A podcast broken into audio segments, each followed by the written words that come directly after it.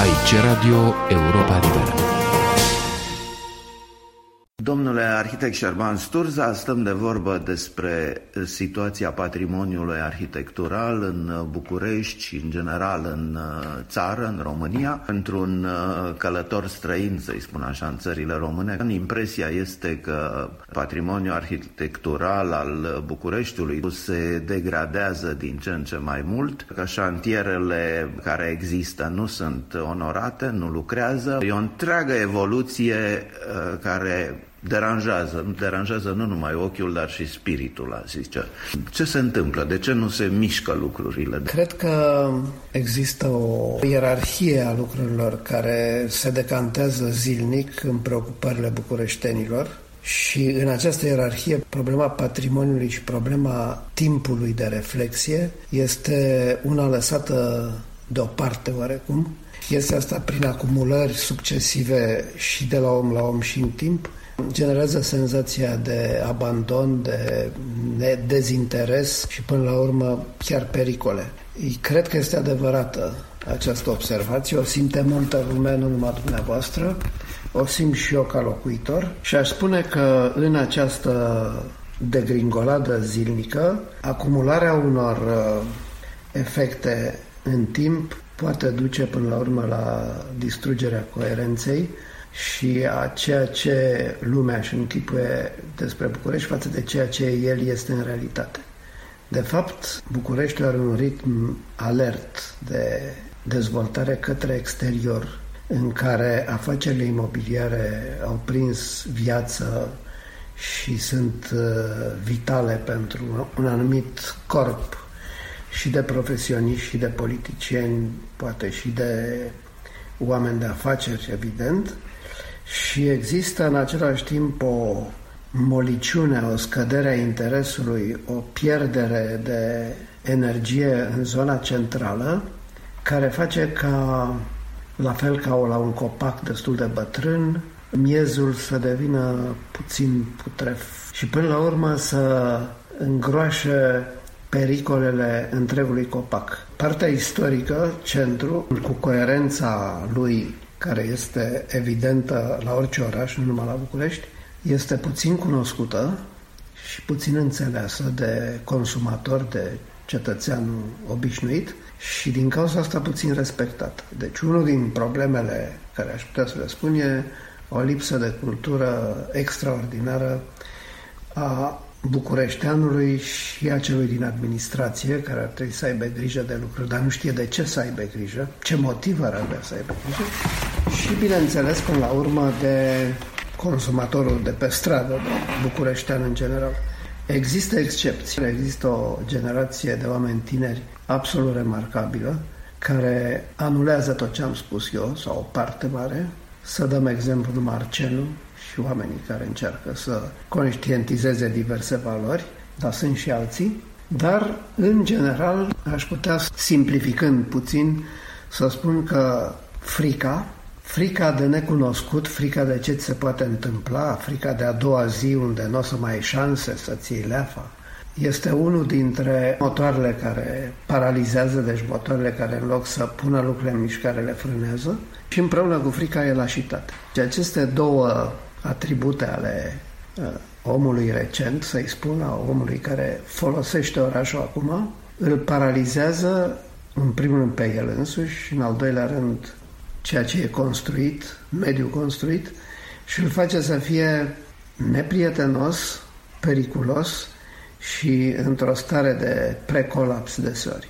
Dacă tu ca administrator nu cunoști istoria și ți-e frică de șeful tău, în momentul când trebuie să dai o relație, în momentul când trebuie să faci tot ce trebuie făcut ca să dai o autorizație de construire sau de intervenție de urgență pentru monument. Sau în momentul când într-un interviu ești obligat să minți de frica șefului care te va destitui, atunci este clar că nu-ți mai faci treaba ca lumea, că inteligența ta este folosită greșit, și că prudența și lașitatea își spun cuvântul în prea mare măsură, contribuind până la urmă la forma construită a orașului care se degradează. Hai să ne gândim numai la lucruri mici. Cum sunt pavajele trotuarelor pe care călcăm tot timpul pe Bulevardul Maghiar, care se dezlipesc pur și simplu și care te pun în pericol și adaugă un plus de zgomot la cei peste 100 de decibeli care sunt deseori din cauza circulației pe acest bulevard, unde nici nu mai poți să ai o conversație. Hai să ne gândim la un locaș de cult, iau un locaș ortodox de data asta, Fundenii Doamnei, la marginea orașului pe șosea Fundeni, unde nu poți să ții o slujbă din cauza zgomotului de pe șosea. Dar putem să ne gândim și la zona istorică, unde clădiri foarte cunoscute, despre care se discută de ani de zile, cum e cea unde s-a semnat actul Unirii și unde se povestește de către administrație cum va fi restaurată, este complet neglijată în continuare după ani de zile de discuții, sau cu etajele superioare de la casele istorice sunt gata să se prăbușească, chit că e plin cu lume zi și noapte acolo care folosește parterele și subsolurile. Chestiunea asta, până la urmă, ai putea să o tratezi ca un fapt obișnuit al oamenilor din uh, zona balcanică. Așa, un fel de indiferență, indolență, calm, până la un punct. Și punctul este cel legat de pericol și de sănătate publică. Aici există un zid, o,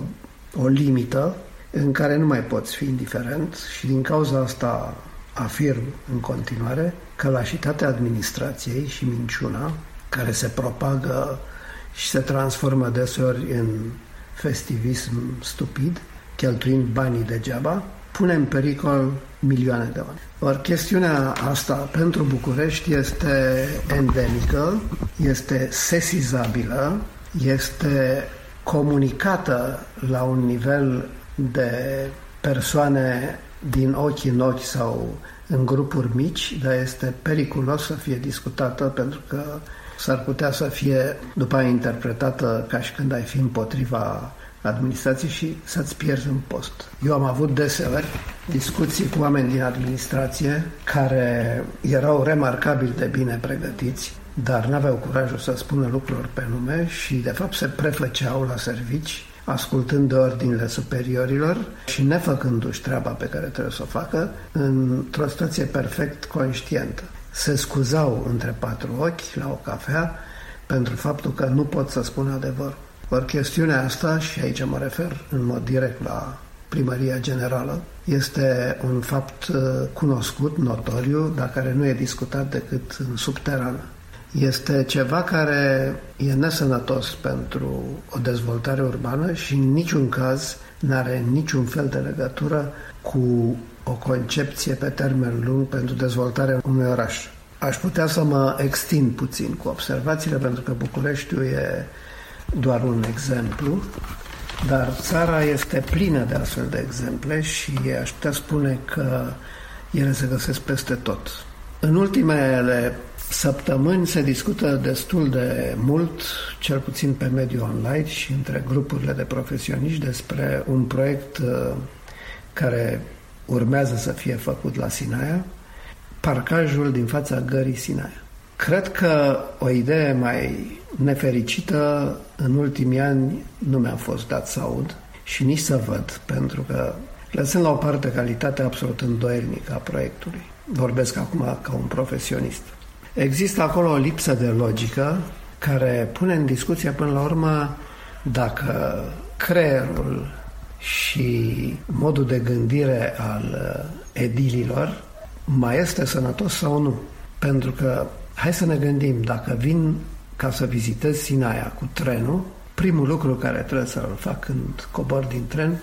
e să mă sui pe munte și să am un contact direct pe care, din fericire, Sinaia îl are. Și îl are spectaculos prin acele scări și rampe care ajung până la urmă la strada principală. În niciun caz, când cobor din tren, nu cred că e normal să găsesc un parcaj de mașini. Al doilea lucru este că a afecta cu construcții o zonă care este naturală într-un oraș istoric care a avut și are în continuare cele mai multe monumente istorice la cap de locuitor din toată țara, este irresponsabil să îl consideri ca un lucru neimportant și să te comporți în felul ăsta. Al treilea lucru este că Sinai are probleme serioase de alunecări de teren, probleme pe care edilii și domnul primar le cunosc și proprietarii de acolo și care au fost rezolvate cu inabilități evidente în ultimii 20 de ani. Și chestiunea legată de acest proiect care sapă în deal un parcaj, deci un depozit pentru fiare într-o structură de beton armat, nu face decât să degradeze mediul într-un mod inadmisibil. Acest proiect, în mod normal, ar trebui oprit imediat. Și din cauza asta sinaioții ar trebui să fie atenți la orașul lor, iar cei care au case acolo, care sunt foarte, din foarte multe părți, dar mai ales din București, ar trebui să fie foarte responsabili pentru că nu au dreptul să fie indiferenți la inepțiile urbanistice. Revenind la București, cineva care privește nenumăratele case vechi, abandonate și cele în curs cumva de restaurare de către proprietari, observă că nu se mai respectă niciuna din uh, cerințele de odinioară, din prevederile, obligațiile de a restaura respectând sunt uh, norme elementare. De exemplu, acum uh, sunt sute de case cu burlane care sunt trecute prin uh, stucaturi, distrugând efectiv stucaturile. Sunt sute, cred, am văzut și numărat de mici sau mari plombe de, de ciment aruncat pur și simplu pe perete ca să-l țină și atât. Dumneavoastră sunteți un observator atent și probabil că acumulând uh, imagini și preocupându-vă de chestia asta, puteți face o imagine generală despre o stare de lucruri. Puțină lume trebuie să recunosc că face asta. De obicei treci pe lângă un burlan și te dai deoparte dacă el se prăbușește sau scade o bucată de gheață aproape în cap. În momentul în care însă ați spus problema burlanelor, deci o chestiune legată de eliminare eliminarea apelor pluviale într-un oraș, care este o problemă esențială până la urmă pentru sănătatea și gospodărirea orașului, aș putea spune că Bucureștiul, din punctul ăsta de vedere, este o mică catastrofă în care burlanul ca element punctual în tot circuitul apei în natură este foarte important pentru că el bine făcut sau prost făcut are influență foarte mare asupra unei fațade istorice, asupra detaliilor de arhitectură și siguranței clădirii, dar gândiți-vă ce se întâmplă de la Burlan mai departe, la canalizare, cum se varsă Burlanul în canalizare, ce se întâmplă la o ploaie mare și cum la cea mai mică ploaie Bucureștiul paralizează. Deci chestiunea asta luată în ansamblu este o chestiune care în alte orașe este privită ca o oportunitate de îmbunătățire a confortului vieții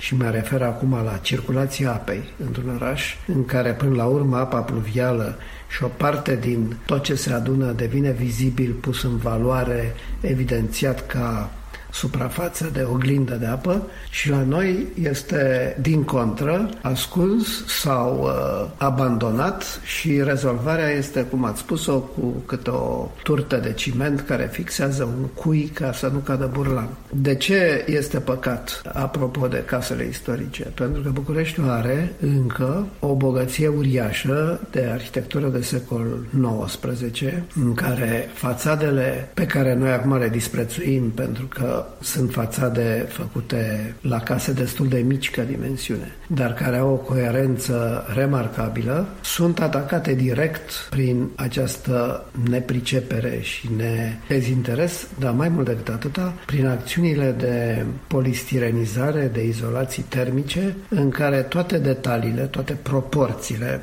toată gândirea de structurare a fațadei compozițională este pierdută în numele economiei de energie. Ori aici există o, o confuzie tehnică remarcabilă pe care văd că o propagăm în continuare și anume că izolarea termică a unei clădiri istorice se face numai prin polistirenizarea unei fațade. Când de fapt, la un calcul atent, chestiunea asta poate fi făcută în mai multe feluri și doar în cazuri excepționale atacat o fațadă, mai ales că o casă are cinci fațade, patru care sunt de jur împrejur și acoperișul, ori câteodată fațada istorică într-un șir de case este una singură, fațada valoroasă, restul ar putea să fie îmbunătățite, iar fațada care transmite cultură și coerență urbană să fie păstrată. Deci vreau să spun aici că goana după o afacere de doi bani, dar care e învelită în noțiunea la modă și anume casa care nu pierde căldură și îmbunătățirea confortului termic. Este un slogan care deseori e utilizat uh, fără discernământ și Bucureștiul face din chestia asta un caz aparte, adică și-a distrus foarte multe case până acum și continuă să și le distrugă despre ce spuneați dumneavoastră, și anume elementele istorice dintr-o casă, care pot fi unul sau mai multe, și care fac o casă istorică valoroasă, este iarăși un subiect de discutat, pentru că există case care sunt în întregime clasate ca monument istoric, dar există case care au componente istorice valoroase și în care poți să acționezi uh, în spiritul modernist sau în spiritul necesităților actuale pe foarte multe dintre elementele casei, lăsând sau respectând partea de istorie și de identitate pentru unele elemente, cum ar fi o casă de scară scară, o balustradă, un plafon într-o cameră sau o fațadă. Deci, uh, tratarea angro cu indiferență și fără cunoștință face ca Bucureștiul să-și piardă enorm de multe valențe culturale în perioada asta, în perioada în care toată lumea crede că știe multe, că deține formule tehnice pentru orice problemă și trebuie să vă spun că chestiunea asta nu este adevărat. Este o, din nou o minciună și o modalitate simplă de a face lucrurile prost. Aici Radio Europa Liberă.